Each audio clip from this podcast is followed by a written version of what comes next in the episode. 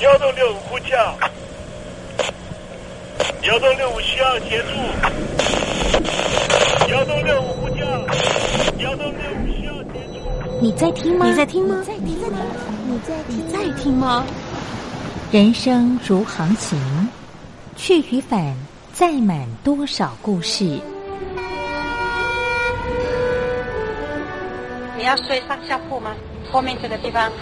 如果吵得太累的话，三天都没有洗澡，真的很累，地上就躺着就睡了。我有看到我父母亲，我现在是要去看父母亲的状况。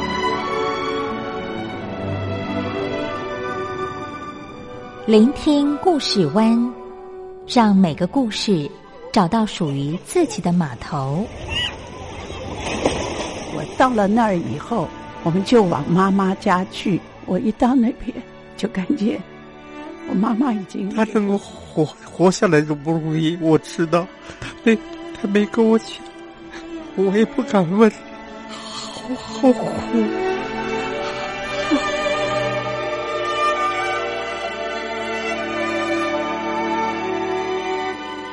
聆听故事湾，聆听故事湾。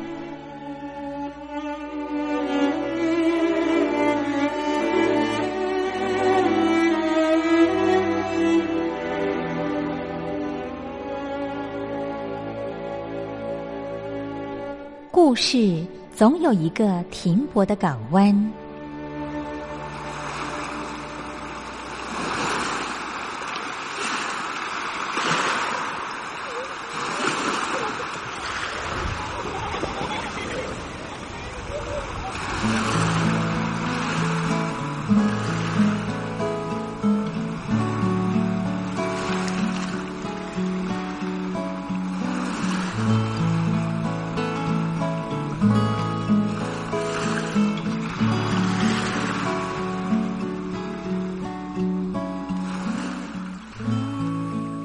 一二三四五六七七六五四三二一，大陆听众朋友您好，我是您的好朋友东山林，在台北问候您。正在为您进行的栏目就是聆听故事湾，一二三四五六七七六五四三二一，全年无休，每天在空中为您服务。您在每天的凌晨三点十分，或是傍晚的六点十分，都可以在光华之声频道收听到这个栏目。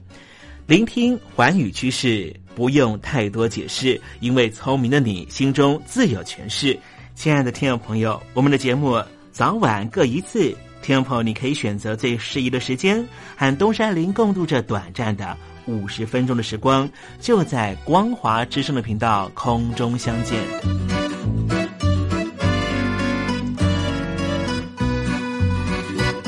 听众朋友，收听、聆听故事湾东山林的节目，到底能够听到什么样的内容呢？尤其啊，我们环宇全世界，焦点放到神州大陆啊，光是整个中国大陆呢，就有将近九千家不同的大大小小的电台了。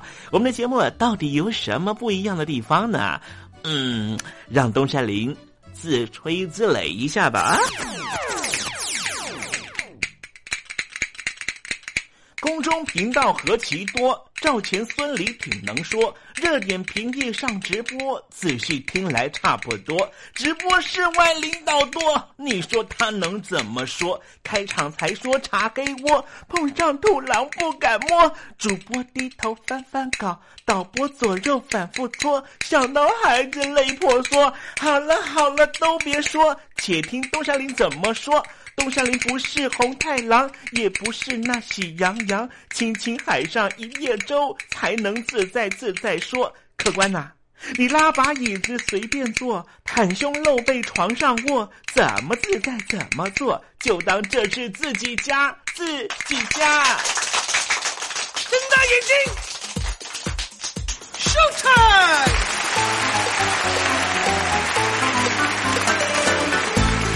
Hello，听众朋友，你好，我是你的好朋友东山林，在台北问候您。正在为您进行的栏目就是《聆听故事湾》啦。为什么节目的开场要这样的隆重呢？因为在凌晨三点钟的时候才进行我们的节目。听众朋友可能正在打瞌睡之中，或是呢在睡梦之中，所以呢要赶快把听众朋友呢让那瞌睡虫踢到九霄云外啦。听众朋友，今天的节目非常的精彩，千万不要错过喽。那么精彩的内容到底包含了什么呢？赶快让东山林为您报告。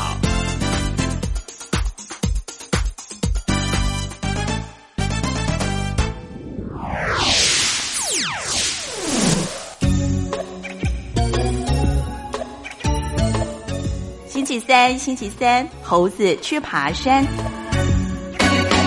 我这国家比利时呢，因为呢在地理上和文化上呢处于欧洲的十字路口啊，所以在过去的两千年呢，见证了各种民族和文化的兴盛和衰败。也因此呢，现在我们所知道的，比方说呢，比利时的啊布鲁塞尔啦，成为了这个欧洲联盟的总部的啊会议中心，或是呢成为了北大西洋组织的很重要的一个啊开会地点了，啊都是在这个地方啊。实际上呢，比利时呢是在这个战后呢才开始逐渐呢呃在各方的势力呢相互权衡之下所成立的国家啊。它并没有这么多的所谓的民族的忠诚度可言了。为什么会这么讲呢？嗯，待会在时政你懂得的环节里面呢，再跟听众朋友详尽的介绍啊。那么今天节目的下半阶段要为您进行的环节就是怎么吃不失智。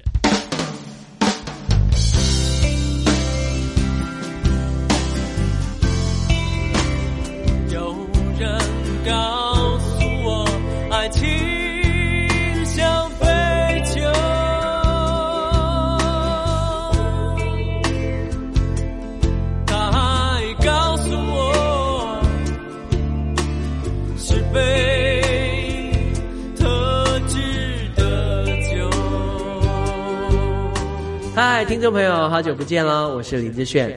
葡萄熟了才能酿酒，心成熟了才懂得爱。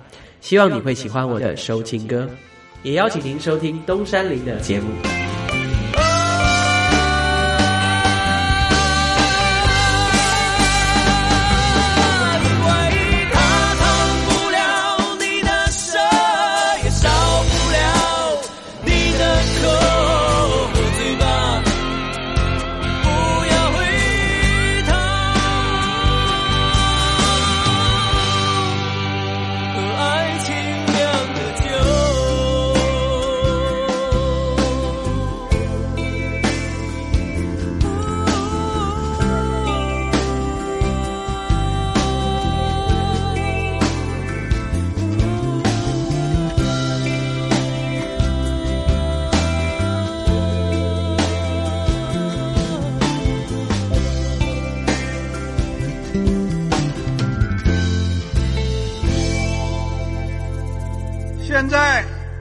请习近平同志讲话。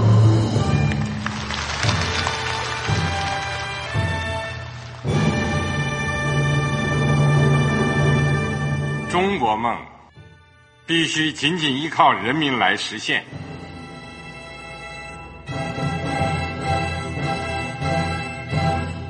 好国民得关心家事、国事、天下事。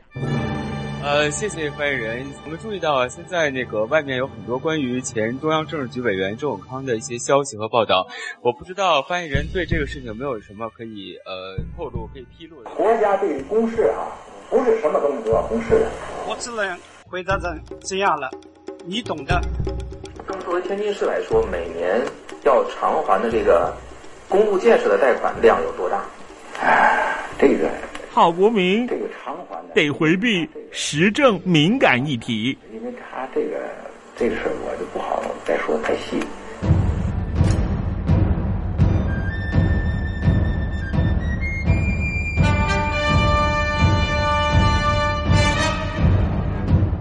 我们要坚持人民当家作主，坚持人民主体地位。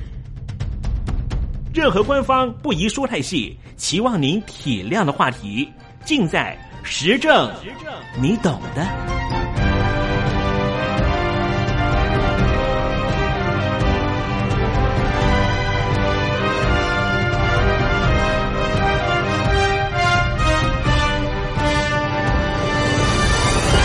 我只能回答这样了，你懂的。那些官方无法为您说太细的事情，就让东山林为您详细的说明白。天婆早上好，晚上好，正在为您进行的栏目就是聆听故事湾。此刻为您进行的环节就是时政，你懂的，一同关心焦点话题。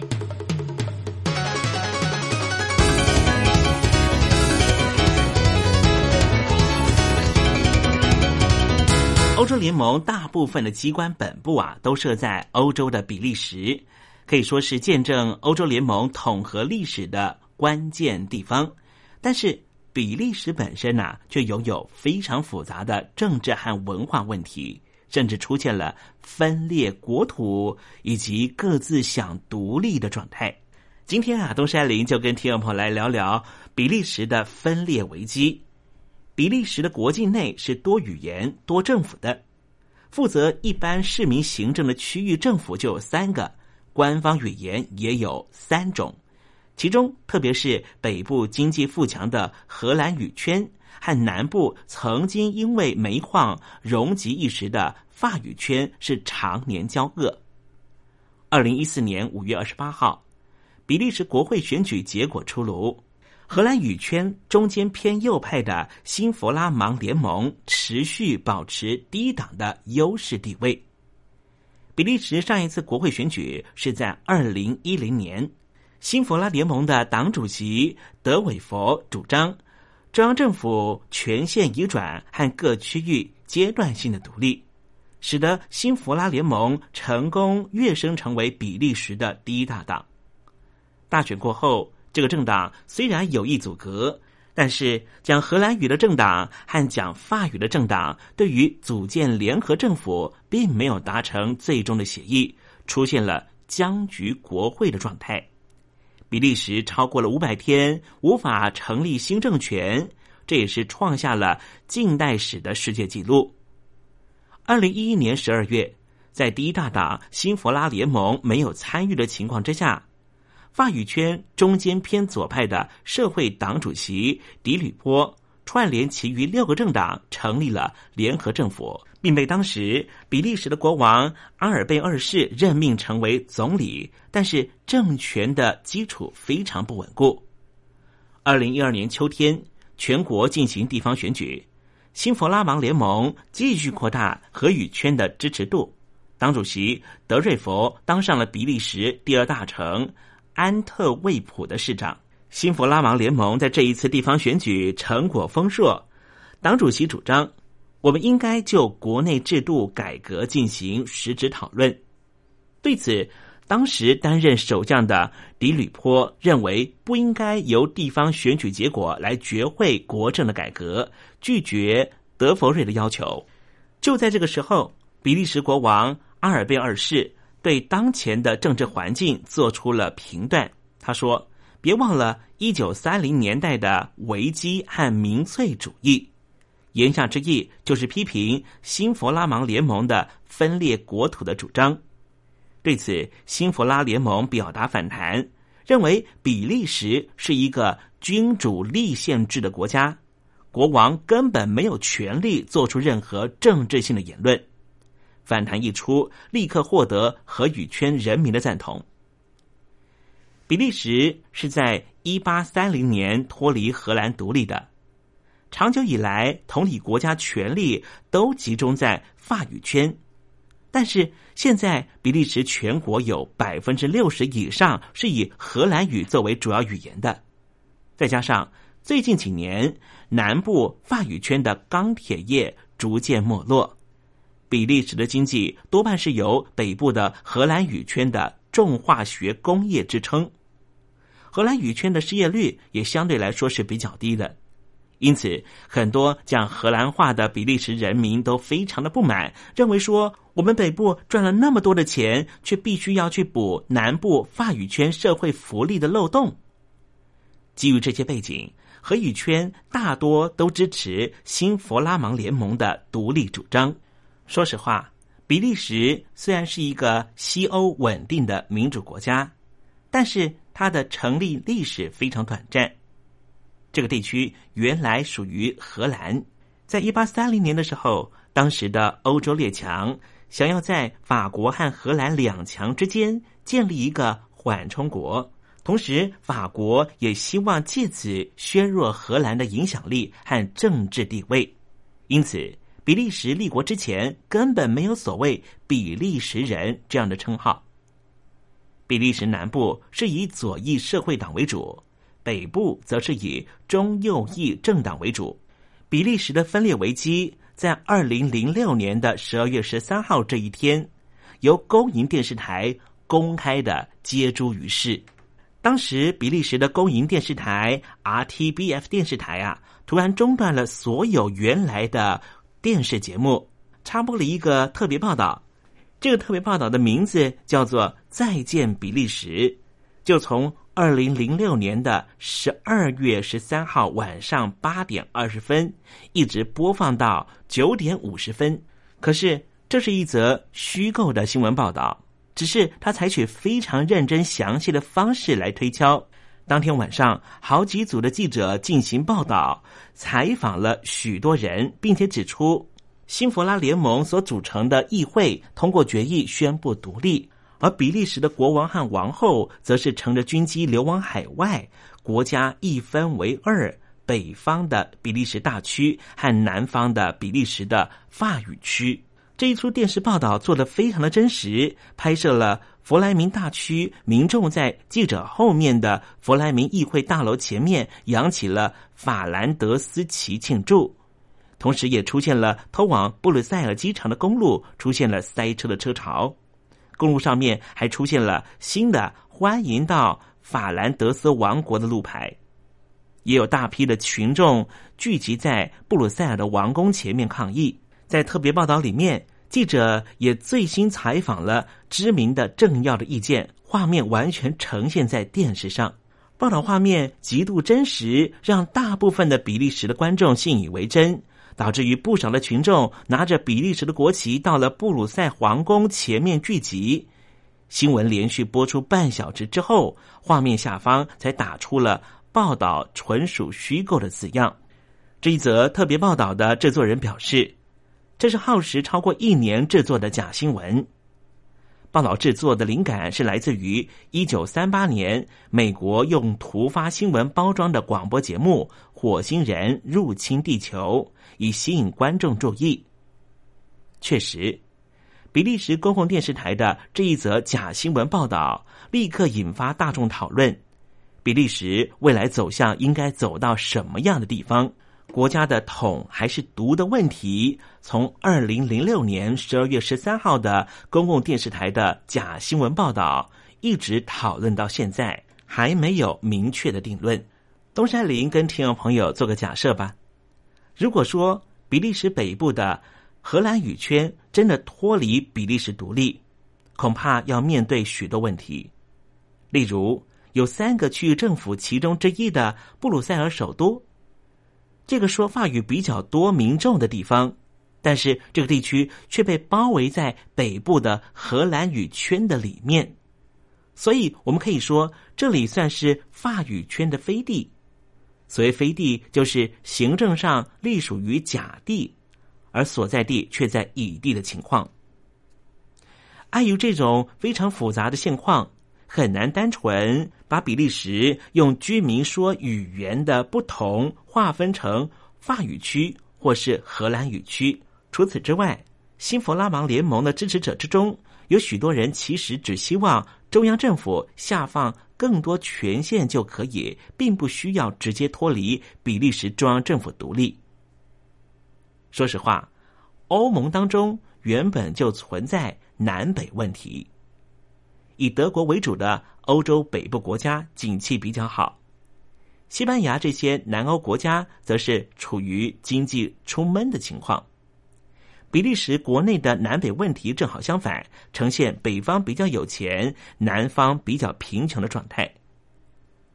比利时在二零一四年五月的国会选举中，讨论的焦点围绕在是不是还要维持现行的。大范围区域主权为主轴的联邦制或是可以改为依照语言圈来区分提高区域独立性的制度。外界都认为这项讨论虽然只是比利时内部的讨论但是讨论出的结果很有可能会影响未来欧洲联盟整体的发展和动向。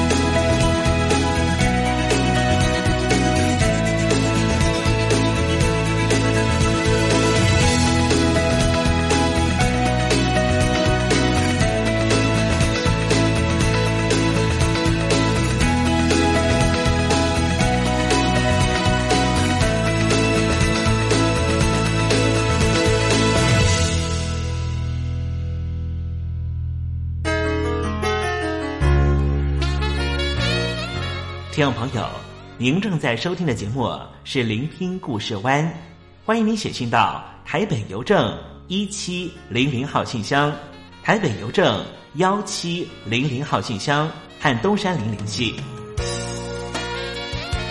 东山林就是东边的山里有只麒麟的东山林，东山林等候您的来信哦。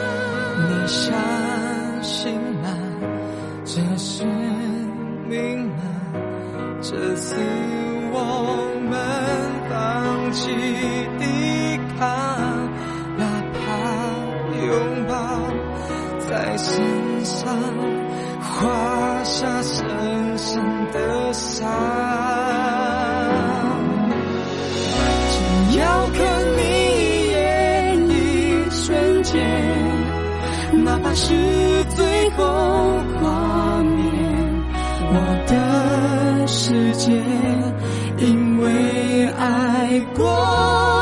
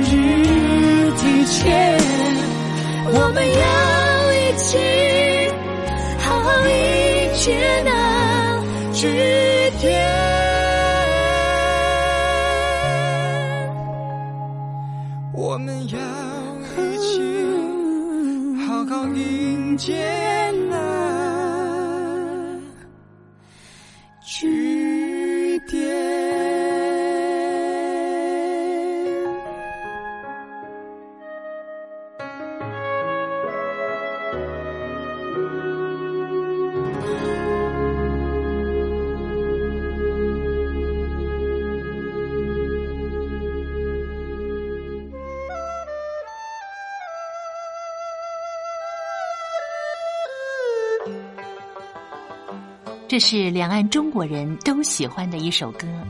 小城故事多，充满喜和乐。如果主持人播错了速度，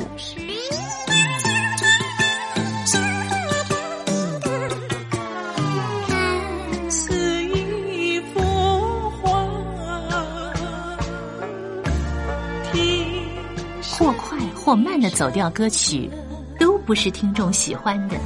人生境界真善美，真意包括。两岸和谐关系也得循序渐进，快慢相宜。小城故事真不错，亲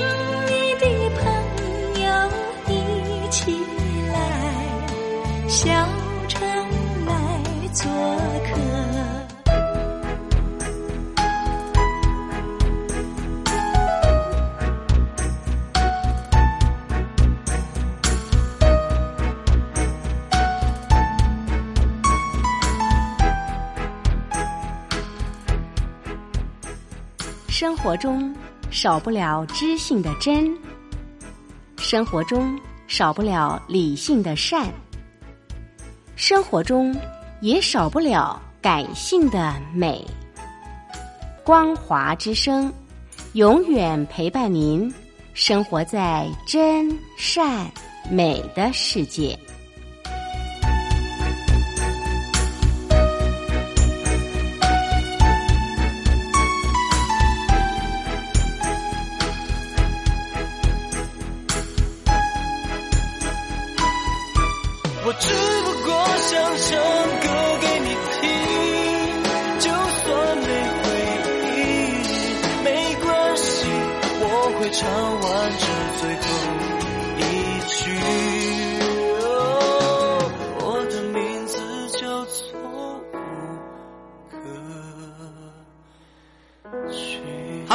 的听众朋友，你好，没错，我就是吴克群。不管你现在在做什么，不管你现在在哪里，吴克群和光华之声在台北问候你。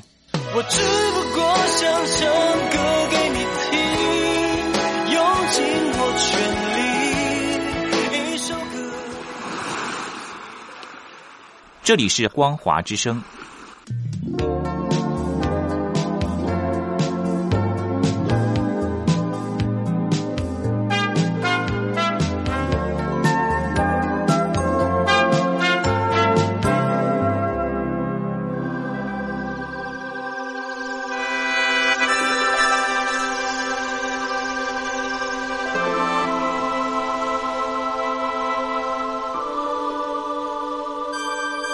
中华文化源远流长，典章制度、古今风俗贯穿五千年，鉴古知今，展望未来。典故看中国。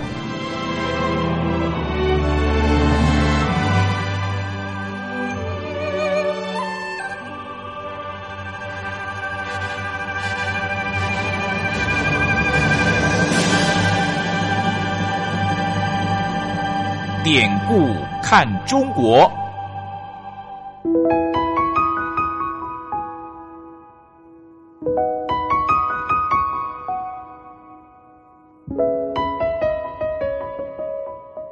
过往一百多年来，中华民族的不幸，每一名炎黄儿女无不亲身承受。列强的欺门踏户，连番的内战，中共建政后为了统治需求而做的文化捣毁，再再显现当代中华儿女的沧桑。如果海峡两岸的交流得以弥补文化上的鸿沟，东山林真心的希望这个单元这个环节可以实际施力。今天要讲的故事就是。言犹在耳，这句成语的意思就是话音还在耳边回响，形容他人说的话还记得清清楚楚。典故出自于《左传》文公七年，晋国的晋襄公死了，秦国把晋公子雍送回国，准备继承王位。晋襄公的夫人穆莹抱着太子哭闹，说道：“今君虽忠。”言犹在耳，大臣们实在太害怕晋襄公的夫人穆莹，所以只好立穆莹的儿子为继任者。言犹在耳，这在《左传》里面怎么讲述这个故事呢？他讲到，晋襄公的夫人穆莹每天都抱着太子在朝廷上面哭闹。穆莹哭着说：“先君到底有什么罪？”他的继承人又犯了什么罪过？抛弃嫡子不利，而去外面寻求新的继任国君？你们这些大臣到底要怎么样安置我的孩子呢？穆莹天天在朝廷上闹，出了朝廷也抱着太子到赵宣子家向赵宣子磕头。赵宣子就是当朝大臣之首。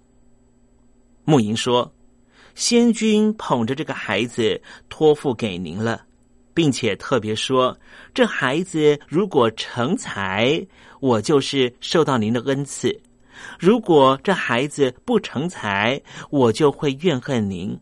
虽然晋襄公我的夫婿国君已经去世了，但是他曾经说的话就是言犹在耳，还在我们耳朵回响着。”现在你却反而要丢弃他的孩子，到秦国这国君之前从来没有抚养过的另外一个儿子拥回到国内，到底是有什么居心？赵宣子和大夫们都非常害怕晋襄公的夫人穆莹，更担心穆莹会动用暴力威胁他们。所以就背弃了把公子雍送回晋国的秦国将军先灭，而立了灵公，也就是晋襄公夫人穆莹亲自照顾的儿子。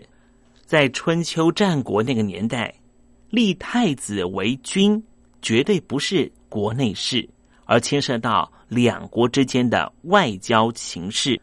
秦国把晋国的公子雍送回晋国，要接任王位，但是晋国的大臣却不接受，这代表的是秦国的军队就要兵临城下。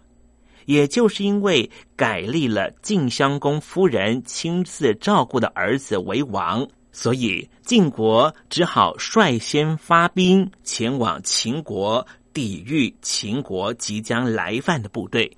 言犹在耳，指的就是晋襄公的夫人穆莹，为了让自己的儿子顺利称王，就用这句话言犹在耳，强调的是他的夫君晋襄公虽然刚死，但是晋襄公的话还在耳边回响。难道当朝的大臣都不记得了吗？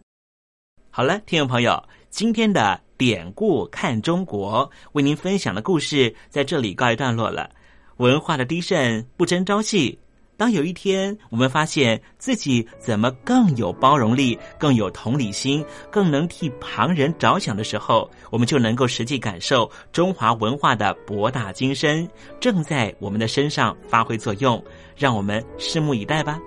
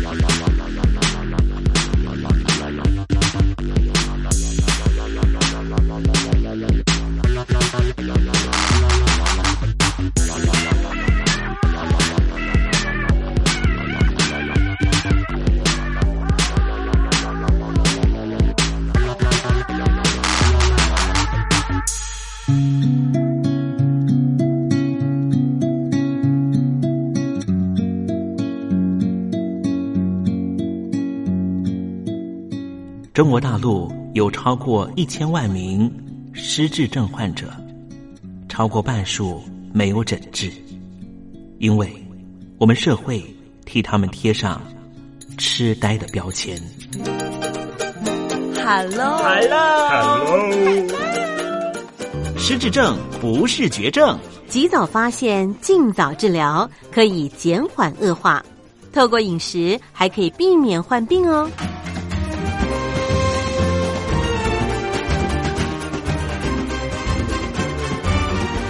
跟着东山林就知道怎么吃不失智。Hello Hello，听众朋友你好，我是你的好朋友东山林，在台北问候您。又到了怎么吃不失智的环节，跟着东山林一起发现不失智的饮食秘方吧。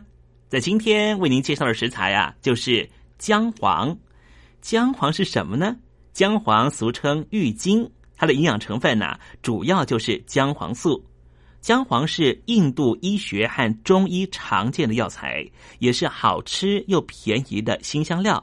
我们最常见的姜黄是出现在咖喱上面，咖喱啊带有非常鲜艳的黄色，就是来自于姜黄素。姜黄的营养功效啊，最近几年有许多的科学论文都证实了，姜黄素具有抗发炎、抗氧化、清除自由基、抗癌，也能够保护心血管这些作用。而且姜黄素能够抑制类淀粉斑块的沉淀。因此，能够预防阿兹海默症的发生。不仅如此，姜黄素具有非常强效的抗氧化功能，它的抗氧化力是维生素 E 的一点六倍，是类黄酮素的二点三三倍，更是维生素 C 的二点七五倍。此外，姜黄素可以降低血液中的总胆固醇，并且可以提高好的胆固醇的含量。有助于预防心血管疾病的发生，无论是在预防退化性的失智症，还是血管性的失智症，姜黄素都有很好的功效，可说是好处多多。那么，因为姜黄素大部分是存在在咖喱这种新香料上面，所以听众朋友不妨在家里头可以多做一些咖喱的料理，比方说南洋咖喱鸡。你可以把鸡肉切块之后，稍微沾点面粉下锅，用橄榄油煎到焦黄。然后再把去皮的胡萝卜、马铃薯、切片的洋葱、红葱头、大蒜放到锅里头，用沙拉油爆香，然后就把咖喱完全放进去搅拌。先放进五百公克的鸡汤，或是直接放清水。把马铃薯、红萝卜、洋葱、红葱头、大蒜和咖喱炒干之后，再放入五百公克的鸡汤或是清水。继续把咖喱炒干之后，最后把剩下的五百公克的鸡汤或是清水倒进去，然后把刚才已经切好的鸡肉，用橄榄煎到焦黄的这些鸡肉放到这一锅里面拌煮一下，就可以上桌了。因为南洋咖喱鸡，刚才东山林向您介绍的料理，使用了洋葱、红葱头、大蒜、姜、红辣椒这些食材，都是具有抗氧化的能力。所以可以避免心血管受到氧化自由基的伤害，具有很好的保护作用。但是，听众朋友特别提醒您了：如果听众朋友的肠胃道有溃疡的情况，这种刺激性的咖喱新香料可能会导致于你的病情恶化，最好是避免使用。另外，马铃薯和面粉都属于主食类，所以如果您在准备南洋咖喱鸡要配饭吃的时候，这饭的量就应该减少。本来平常如果吃一碗半的话，那么这一餐因为吃了南洋咖喱鸡，最好吃半碗饭就可以了。好啦，这就是今天怎么吃不失智的环节。为您介绍的食材就是姜黄，它最常出现在咖喱这一种新香料里面。希望听众朋友可以广泛的运用在你每日的饮食中，和东山林一起迎向健康人生哦。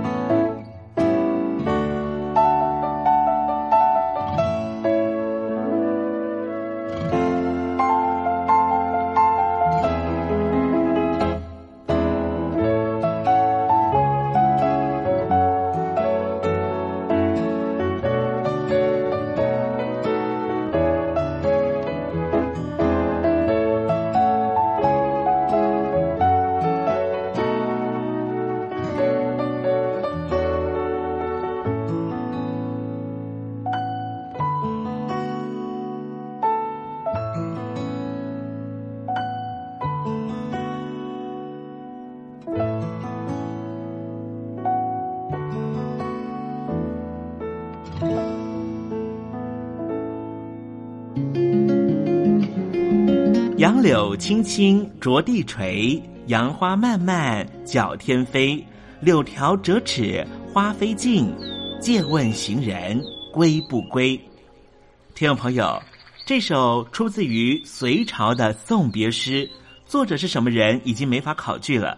但是诗句里面借由折下柳条送给友人的情节描绘，也确实传达出对朋友那份恋恋不舍的情谊。节目接近尾声了，要跟听众朋友说再见了。东山林不奢望明天和你在空中相会，只期望听众朋友明日一切平安喜乐。再见了。